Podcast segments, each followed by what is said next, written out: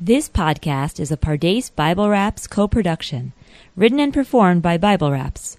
For more online learning, visit www.elmad.pardes.org. To my left. To your left. I'm to your Yafa left. Epstein. And you're a rapper or a rabba? This is now bone of my bones and flesh of my flesh. I'm a rabba. Rabbi Adam, what's the Torah jump off? Jump, Jump off, off, jump jump off. off. What's the Torah jump off? Bereshit. Genesis, chapter 12. Vayomer Hashem el Avram. Lech lecha me'artzecha u'mimoladetcha u'mibeit avicha el haaretz asher ar'eka. So God speaks to Abraham and says, Go for you Well, from your land. That's a loaded translation already. How are you going to say lech lecha? That- you can't. Everybody has a different read. Go to yourself, go for yourself, go by yourself, go for your own purposes, go you yourself. So when you hear it in Hebrew, Does it make a sense? does it make Does sense? Does it make sense? no, Um, all of those are or is it ambiguous? It is a interesting term.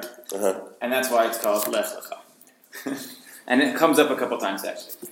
But God says to Avram, Go, you yourself, from your land, from your birthplace, and from your father's house to the land that I will show you. The interesting thing is that this kind of jumps into the story, God speaking to Avram, and we want to know where did Avram come from? What did Avram do to merit or deserve uh, God speaking to him, or why did God choose to speak to Avram? hmm He's 75 years old at this point. We don't, know, 75 years old, we don't have much background information about him. minimal background. Although we should mention, I think, that he's already they're already on a journey.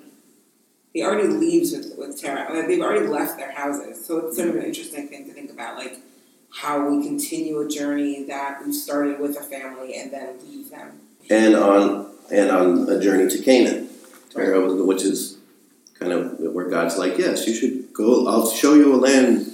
I'll take you to a land where I will show you, which happens to be where you were going already, kind of where you and your father were going, and also maybe his father was tuned in to, you know, the journey to Canaan. If he was heading out of all places to Israel, Daddy, I remember when your idols gave me splinters. You said the gods were angry to be handled by beginners. But then you winked and said that they were jealous of the winners. This is temporary work we leave for Canaan after winter.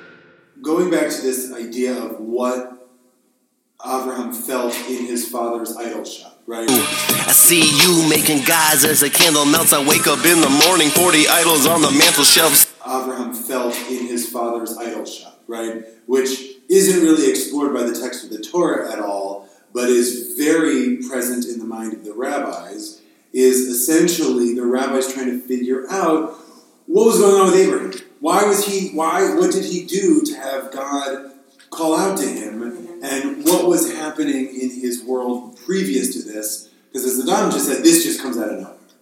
So the Midrash, and the Midrash we're talking about is um, from Midrash Rabbah of Bereshit, um, and it also appears in uh, Tanna Devei Eliyahu and in uh, Eliyahu Zuta. But it, it- the Midrash tells the story of Avraham, who is put in charge of his father Terach's idol shop, and it tells a story of all the different kind of people who come through the shop, and he's trying to um, convince them that all of these idols are actually worthless. And you know, and the story ends up with Abraham smashing all the idols and putting the the baseball bat, as it were, in uh, the hands of the largest idol, and, and saying, "Oh, he did it." To which the obvious response is, "Well, that's crazy. He can't do that. He's an idol." And this midrash kind of shows us, well, this might be why Abraham was chosen, because Abraham is able to see the same reality that everyone else is seeing, but he's able to see beyond it and he's able to kind of take what's given to him, perceive the world around him, but not take uh, all the assumptions of the culture surrounding him for granted. He questions them, and he's able, through his own uh, reasoning. through his own reasoning and through his own perhaps meditation on the world, um, he's able to come to an understanding of Hashem, where no one around him is able to see that same thing. Yeah, I think that this is like a theme for Abraham that he has a deeply intuitive sense Yeah. we're going to see it happen like repeatedly throughout his life. That he has some sort of deep moral compass that is different than those around him.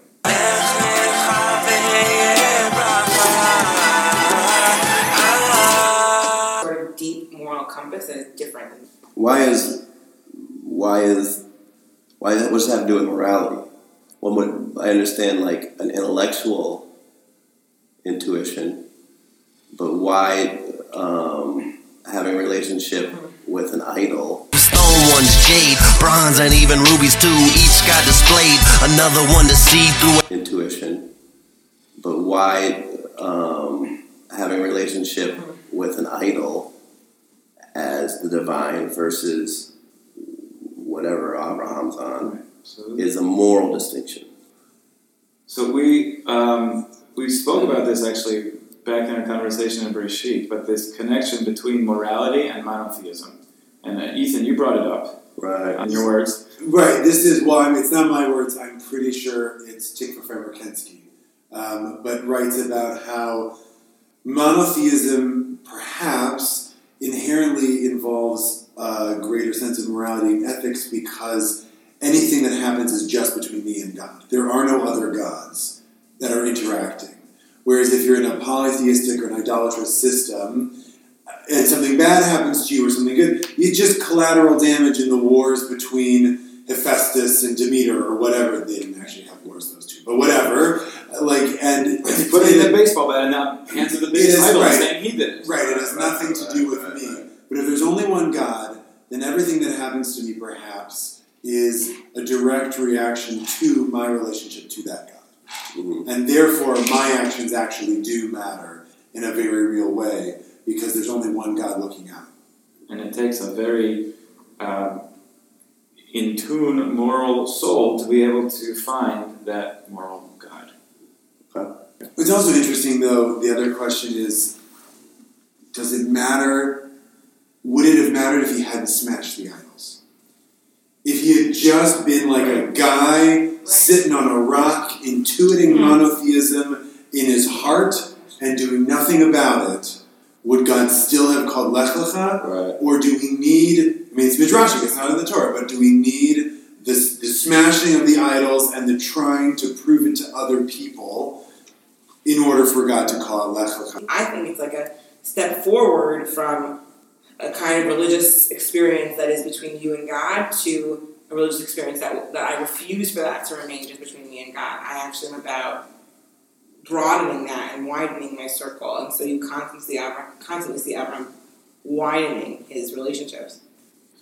Yeah, I, I think the uh, So smashing the idols was a compassionate move, is what you mean. Came out of compassion. pedagogic. Okay, yeah, okay.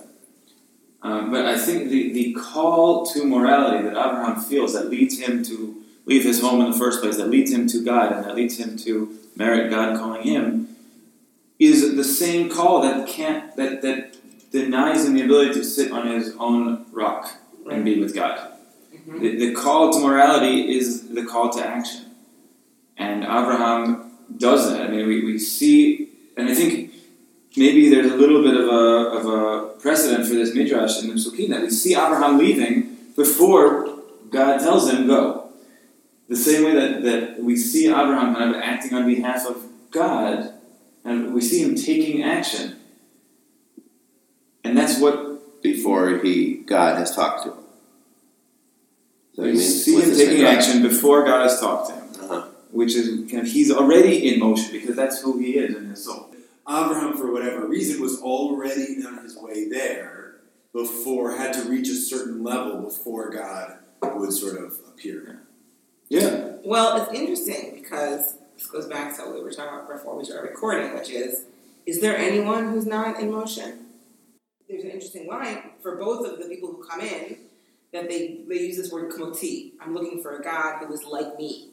Give me a God like me. Mm, And I wonder about that. that's what they say? Yeah, well, at least Yeah. this version of the Midrash says, like, Tami Aloha Gibor Kamoti. Like, give me a God who is a champion hero like me. And the woman Wow. And she says, give me a God, Tami Aloha Ani Kamoti. Give me a God who is, like, poor and sort of lowly like me. Wow. Which is also, by the way, fascinating. To Right. think about like if I'm poor, I want a God who's poor. If I'm a big strong hero, I want a God who's. What does it mean to want a God who's like me? And Abraham being the antithesis of that, of being like, give me a God that I can't see, Right. that I can't know, or not that I can't know, but that I have to work hard to have a relationship with. That's that's like that's you know it's an interesting or or not even that. Like I'm looking for something bigger than me, Right. and then God says, "Oh, once you're looking for something bigger than you, here, hi, here I am." Right, Right? Which Beyond I think me is beyond me.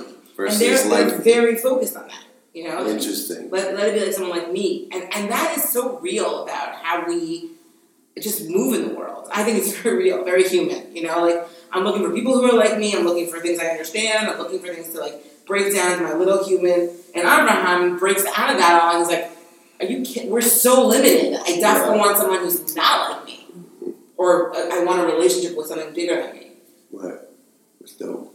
I, I, what I like about what you're saying, Yafa, is that um, I think it's very easy when talking about uh, idolatry, particularly in the ancient world in Torah. We're like, oh yeah, statues, that's bad. We don't use statues, so we're like not idolaters. But what you're saying is it's much more subtle, and what I really like about it, which is that a de- you know a defining principle of a potentially idolatrous relationship with God, even a monotheistic God, is what in what way are you constraining the God that you have a relationship with through your own ego parameters? Right. So Right. how we, I mean, we're all like. In what ways am I worship? Do I think God is like me? Oh, I'm. I have this.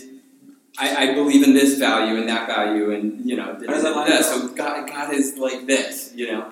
So I think that that's work that we can be doing with, with Right. con, to, to continue to smash idols because I think what you Right. what, what Ethan was bringing up is that it's actually I think there's actually I mean Abraham where you I think you said it wasn't pedagogic or it wasn't some, I forget what the word was but the word that kept coming up to me is like it's an expression of pathos Mm. and passion like Abraham is going in I mean think about the physical embodied act of smashing a store full of idols think about I mean it's like agitprop and it's like a conceptual art piece that's basically meant to sh- it's like an action Right. art piece that's like because it's not just it's not just black bloc anarchism that's like I'm just gonna go smash the McDonald's.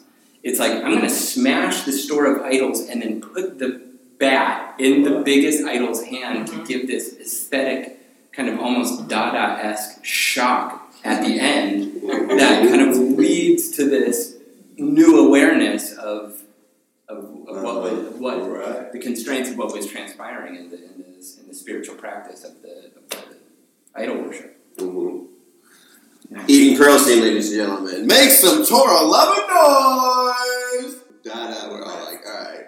Yeah. You keep talking. Dada done. Yeah. You just gotta get more laughers up there. You just you just won the All podcast. right, That's- whatever. No, but it, it's true. It's like Yeah, yeah, No, I like like I, it. it's almost like I don't know how. I don't know how old Abraham was in the midrash, but it feels like it's like that is something I would do when I was a teenager. That's like I am going to go smash my dad. You know what I'm saying? Like Yeah. to prove this point of how hollow everything that their uh, that their world that they think is functioning and full, you know, airtight and this, and they've got all the equations figured out, and they have their Right. transactions with the universe, and this is what justice is, and this is how it looks like Yeah. guillotine, smash idols, and it's like, would we even like an Abraham in our midst? You know, and also what you're how does an Abraham function in you- relation? what you were talking about about like you know having a hmm. mo- even monotheist all, of us have I made an i- make, make an idol out of God although you can't Right. you objectify God and relate to him in your brain Right. in some capacity and so just even the like your your album where it's this concentration on you know the the, the divine feminine the Right. Yeah. and you know where I my relationship with God is if if it's like is male it really is Yeah. you know it's really and so just how to like where are these spaces that kind of what are the works of art that knock against these kind of almost ubiquitous um, or commonplace idols of our Jewish society or of our uh, world where everybody just I think coming up, you just it's, in all the prayer books, it's He, and all the prayer, you know, and all the Um, and all the doors, and it's He that you come up with. So then, by the time you you realize, like I can say to myself, of course Hashem is bigger than anything I can comprehend. It, but when I'm when I'm praying to God, it's a dude. I mean, it's it's obvious, you know what I mean? And so like then to be smacked against it with like you know your words where it's like, oh, God is a woman, God's feminine, but it's like, oh, that's that's a good